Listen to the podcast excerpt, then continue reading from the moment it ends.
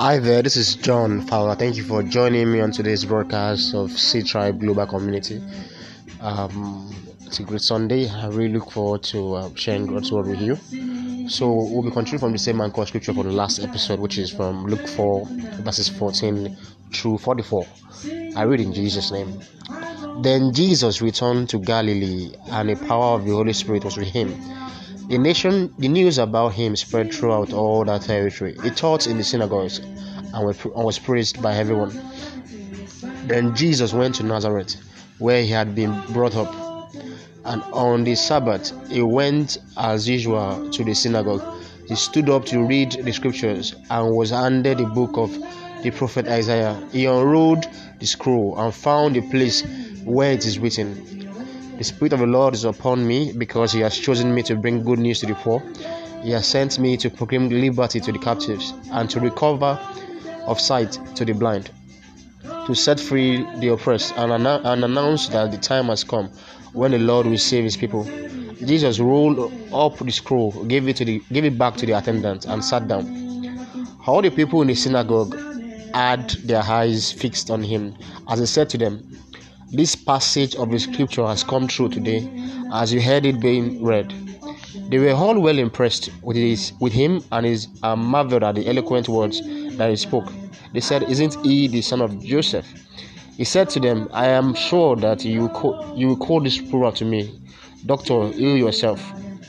You will also tell me to do here in my hometown the same things you heard were done in Capernaum. I tell you this Jesus had it. A prophet is never welcome in his hometown. Listen to me, it is true that there were many widows in Israel during the time of Elijah when there was no rain for three and a half years. And a severe famine spread through the whole land. Yet Elijah was not sent to anyone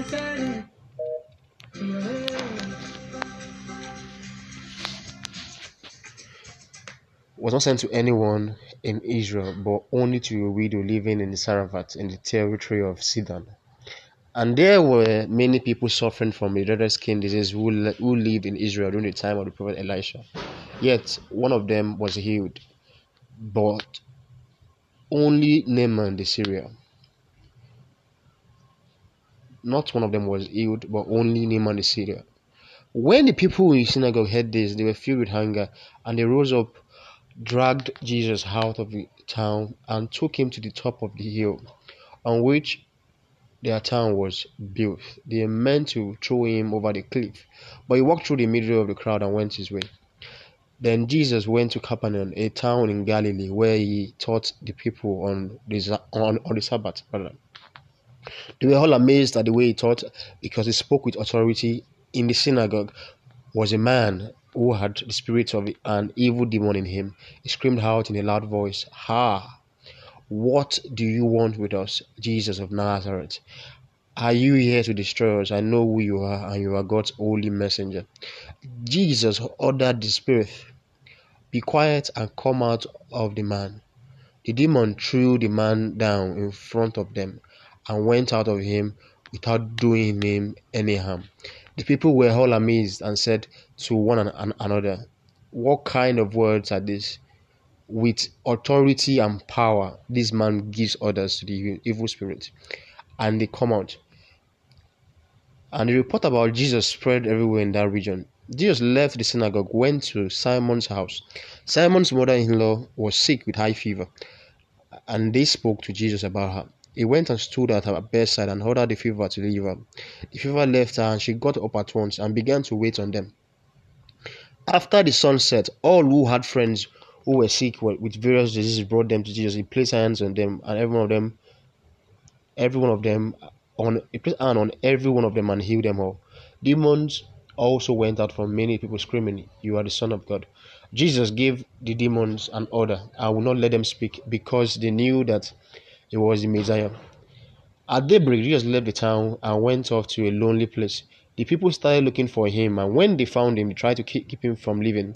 But he said to them, I must preach the good news about the kingdom of God in other towns as also because that is what God sent me to do. So he preached in the synagogues throughout the country.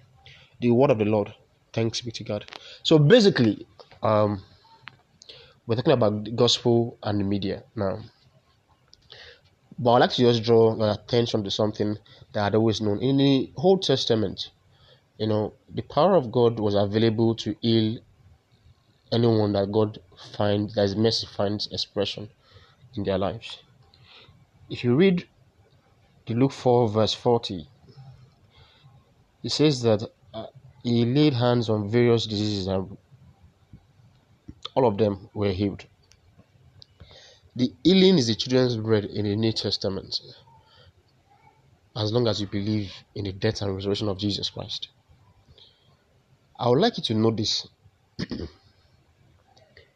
in the Old Testament, Moses was instructed to have a serpent stand on a tree that people behold or beheld to get healing from, which is medicine today. So medical healing too is a form of expression of God's healing. Because no matter how a man is anointed to heal the sick, he can't heal the whole world. And not everybody would have the faith to receive healing by the virtue of just prayers and laying on of hands. So medicine was necessary or had been in existence from time being, time, time memorial. So it's always advisable also that people do checkups to even know what's wrong with them. You know, sometimes you say you have typhoid, you have this, you don't, you don't even know what's up, actually wrong with you. Because if you don't even know what's wrong with you, you can't even diagnose what it is you're praying for, basically. So here's my point to you, basically. The good news is available for anyone who believes and allows you, it gives expression to God in you, basically. Um, and as Isaiah 60 was read again here, the Spirit of the Lord is upon me because He has chosen me to bring the good news to the poor. He has sent me to proclaim liberty to captives and recover of sight to the blind, and to set free the oppressed, and announced that the time has come when the Lord will save him, his people. Jesus rolled up the scroll, gave it back to the attendant, and sat them. All the people in the synagogue had their eyes fixed on him. As I said to them, This passage of the scripture has come true today, as you heard it being read.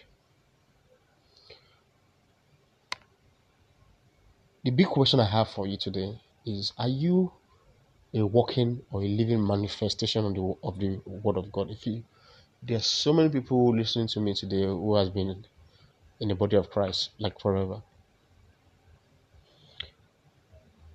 You must get to a point whereby one day a scripture comes to life and it's like you coming into manifestation in God's plan. I had similar stuff with Isaiah, book of Isaiah 49 in 2015. I was in a training and a life coaching training, and the scripture came to life right there in an in, in an in a training session whereby you know, um, we're supposed to unveil our life's journey and our life's work, or what next really about life. The amazing fact about that moment was it was a powerful moment of revelation, and it took me a couple of years to recover. I expected that as I as who I was was revealed to me and how to go about it was revealed to me. I was supposed to begin to actualize things. I went through a downturn instead. So I was shocked, as in literally shocked, you know, and I lapsed into depression, doubt, and all of that because what I saw, what I beheld was different to what I was experiencing. And I bring this good news to you. The fact that you have a relationship with God does not exclude you from the challenges of life you know, um, life will happen to every one of us. And the fact that life is happening to you does not necessarily mean everything happening to you is your fault. I know that you've been told that if you if you assess your life, that it's your decision, decisions in the past that got you here. But I also bring you good news. There are so many things that will happen in your life that you can never see coming. It's the ingredient of life that makes life interesting.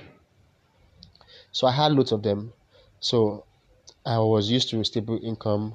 I knew that I had elapsed the phase of my life whereby, you know, it was even obvious. My boss was already giving me issues at work, and I knew that I had elapsed the season. So I took a leap of faith. I worked out on the job, and subsequently another opportunity came in that same time, that same year. It was much more bigger than the one I was working in. It looked like the ideal position, and someone else gave a word to the person that hired me already, not to hire me, that I was only good for channel sales, not an hunter, which I was looking at for an hunter role. My point is this now. Irrespective of what happened, or irrespective of the recommendation or the word that went ahead, God was faithful to bring the job, you know, or bring me the next phase. I had a number of interviews as well. I I can't even talk about. You know, I've seen God's faithfulness. The only thing left is manifestation for me. I have seen God's faithfulness in so many ways. You know, it blew my mind in ways that I begin to realize that I have access to unlimited resources. You know, my mind is not limited to any amount of money somewhere or something. My mind is open to unlimited dimension of expressions. So I'm not limited by figures. I'm not limited by what it is that is known to man. Because I've come to realize that there's unlimited resources available for the manifestations of the sons of God. So what I'm driving at here is this. The good news is a very powerful tool. The Bible affirms the fact that the good news is the wisdom and power of God. A lot of time people spend time emphasizing the power of God, which is fantastic because you need power of God to break the ground. Remember the seven seals of redemption in Revelations 5:12. Um, there's power, there's wisdom, there's power, wealth, wisdom. Is in that order. You need for you to break forth in terms of wealth. You need power because you can be skillful and not have wealth. You can do everything right and not have access to wealth. I realize that it takes an empowerment. An empowerment can be a skill, don't get it wrong, for you to get wealth. An empowerment is also a skill, you know, but you also need some level of unfair advantage in life to actually be wealthy. Some people call it luck, some people call it grace, some people call it God's help. But while I can say to you is that everybody who has succeeded in their life can recognize moments whereby things worked in their life that was regarded as luck or God's favor. Things happened, they did their own part, and boom, they came into a season that they never looked back. I come to bring you good news today that we we all have that times in our life where you'd eat a gusher, or probably you come into a season where your past is no longer relevant or needed in your future, where you have to become good news personified, where you do exploit, you you begin to manifest in ways that eyes have never seen, ears have never heard, that no mind has ever thought possible. There are ways to get things done that can only be by the power of the good news at work in your life. You see, I've seen people make money, I've seen people, you know, become so wealthy, but I realize that everybody, yes, wealth is good, you have access and privilege. The Bible says money is money is defense. I've seen people. I hope you know that wealth is actually money plus wisdom. Mm-hmm. So when Bible says wisdom is also defense, wealth is a combination of wealth of money and wisdom. So it takes wisdom to sustain money or to sustain wealth. So if you have money and wisdom, you have double dose of defense or um, geometrical uh, progression of defense in terms of the fact that you are probably shielded from a lot of things that people struggle with. But as powerful as the scriptures is, you know, um, Jesus said, is it Jesus or Paul or Apostle Paul said, um,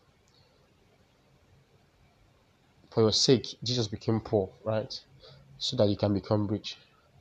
So there was a there was a substitution that was done on our behalf to be able to has to access wealth. You can read in the scripture I read earlier, Luke 4 18. It says, The Spirit of the Lord is upon me. He has chosen me to bring good news to the poor. The reason why God is bringing good news to the poor is that he, all the poor needs is to hear a different information to become rich. It's not money. Why do I say this? If you have a different information or perspective to life, then you know how much you need to change your status, to change your status quo, and what you need is not always outside of your reach. What you need to access your next phase of your life is not outside of your reach; it's always within your reach. So, the good news is also a tool to free us from mental slavery, free us from ourselves, to begin to actualize the best of our. You know, you can be in a, you can be in abundance and be blind to it, and you're and, and you're living in lack. It takes the opening of your inner eyes to begin to access abundance when you really open your heart to it. So I realized that that's why it dawned on me that to be poor is actually a choice. To be wealthy is a choice. And Jesus said, The poor you always have with you. That is to say, that is not to say that people who are poor are not valuable human beings. It's to say that some people, by the, by the virtue of the choices that they make, they will be poor. So it's also a power of choice for you to become wealthy. It's a choice. Haven't you realized that the moment you make up your mind and you have a mental switch about being wealthy, the quality of opportunities that come into your life is different from what you used to know. I remember as a young student, I used to say to myself, I can never be poor the rest of my days. When I had no idea of what the next thing is, boom, I started uh, business exploit. From business exploit, I was already earning my first FX I earned was, was as a student, as a millionaire as, as a student, and I began to do more exploits. Got my first job where people were looking for job. Got my first job by virtue of what I had done. You know, proud that another. I was favored at another. So I have been on two planes. I have been on plane whereby you put in the effort, like everybody, or like most people do. You do what nobody, most people don't want to do, to get it work done. And I've seen things not work. And I've also seen where it will be as if it's you that know everything, or probably you are the one who, every, you know, when you hear somebody that everything he touches turns into gold, that thing is a grace.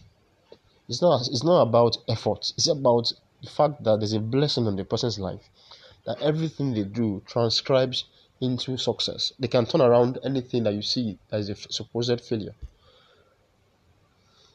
It's a. It's like an empowerment from God to be able to turn a seed into a forest, to turn something small into abundance, and all of that. So it's a, I think I think it's about it's about a mental shift and also a shift in your stand in spiritually as well.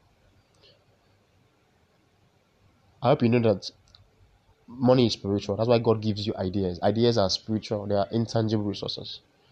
That's why God shows you pictures of what to do. If you are really of His kingdom, in the kingdom, our currency is instruction or revelation. Whatever He tells you to do, do it.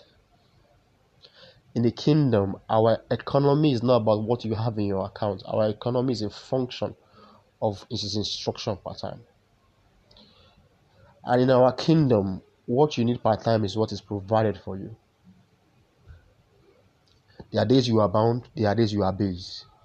But I realize something I have learned in this season of abasement that we are supposed to save or to think ahead of the season of abasement such that when it comes from the just like the story of Joseph and the and Egypt. So in the days of plenty, you've saved so much that the days of lack you are lack free because you have saved before the new season evolves.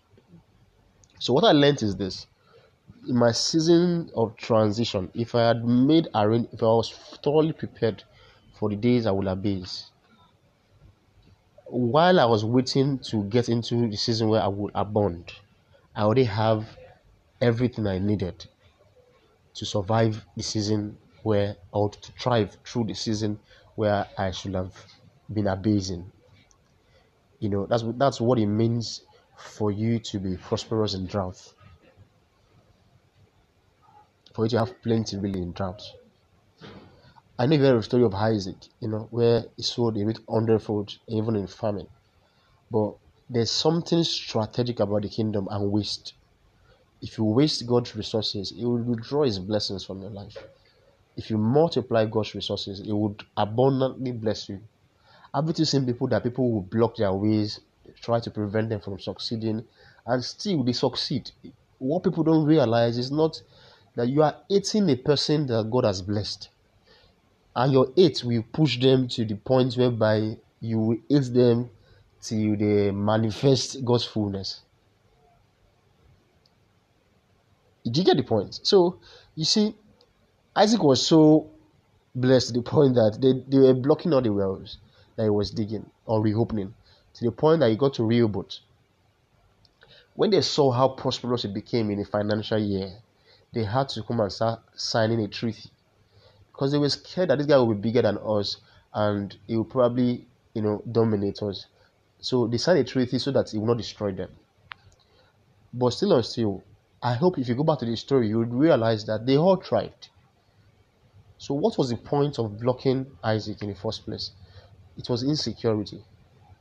You know, human beings are naturally insecure about somebody who's going to do better than them. Whereas people who do better than us are simply people who come to announce a new era or show us how something can be done that is possible to abound in places where people never thought it was possible. We've seen in every strata of society, you've seen people, you've seen shifts in different industries. What was possible in the last decade, you know, or the last um, millennium, now you can achieve in five years or in, in, in a decade. So things are happening much faster and much better. My own point is this with God, our currency is the amount of good news you have access to in the midst of the bad happening in the world. That's why in the gospel it talks about weed and the seed. That shall allow both of them stay together till when it's time for harvest. Then you remove the weed and harvest your seed. My own point is this there would always be reasons for you in our life. We would experience we have bad experiences. But you must focus on the good to be able to secure your harvest. You must be able to coexist between bad and good to the point that your focus is to become who god says you will become. Because really if the road was smooth there will not be any glory to your success story. However difficult your story is, is, is however greater your testimony will be. So let's bow out and eyes closed. I pray in the name of Jesus Christ. I pray that you are based in your days of abasement. May you be financially secured. In your days of aboundment, may you be financially positioned to secure the seasons of your life. I pray over you that in prosperity, in prosperity of the mind, body, and soul, you prosper. I pray in your health that you prosper. I pray in your mind, in your emotions, in your interactions in life, may you prosper. I pray that in your associations, may you find associations that empower you to prosper in all areas of your life in your marriage, in your relationships, in your associations with people, even in the work of your hands. I pray that wisdom for you to translate your spiritual identity into physical realities receive right now in the name of Jesus Christ. I declare over your life, whatsoever that might have been called dead in your life, I declare in the name of God that needs to be resurrected, resurrected right now. I declare that His power of resurrection brings it back to life and causes you to rise above the challenges of our times in the name of Jesus Christ. You are shielded and protected. Your blessings will not be destroyed. your harvest will not be erupted by scavengers. Instead, your harvest will be preserved with wisdom, with stability, and with vision, visionary thinking. So, for in Jesus' wonderful name we pray. So, same time next week on Sundays, 8:30 a.m. Um, Fridays, 8:30 p.m. Um, if you want to give the um, the picture is on our Instagram page, the at the Seed Tribe. Uh, we have a US based account for now, and once we are fully registered in Nigeria, probably for African, you can we would also publish details as soon as we move into our um, permanent or our physical location. I also is our permanent site because it's also a phase where we'll pass through. So I'm looking forward to hosting you at National Theatre Iganmu. I'm looking forward also um, broadcasting this across the world to over 200 nations of the world. I'm looking forward to uh, bringing you transformation um, words needed for healthy living and consistent victories. So I wish you a great week ahead. Enjoy everything that life brings your way. Enjoy life. See the good in everything. And I want you to know this. The more you seek the good in everything, the more you can overcome whatever it is you're going through. Be it sickness, be it anything. What the enemy wants you to do is to focus on the negative switch your mind on the positive. Miracles only happen to the positive. Miracles only happen for the positive. So I leave you with these words. Stand firm in your faith. Stand with God. Believe that He who called you is faithful to make a name for Himself in your life. Cheers to a wonderful week ahead. Bye for now.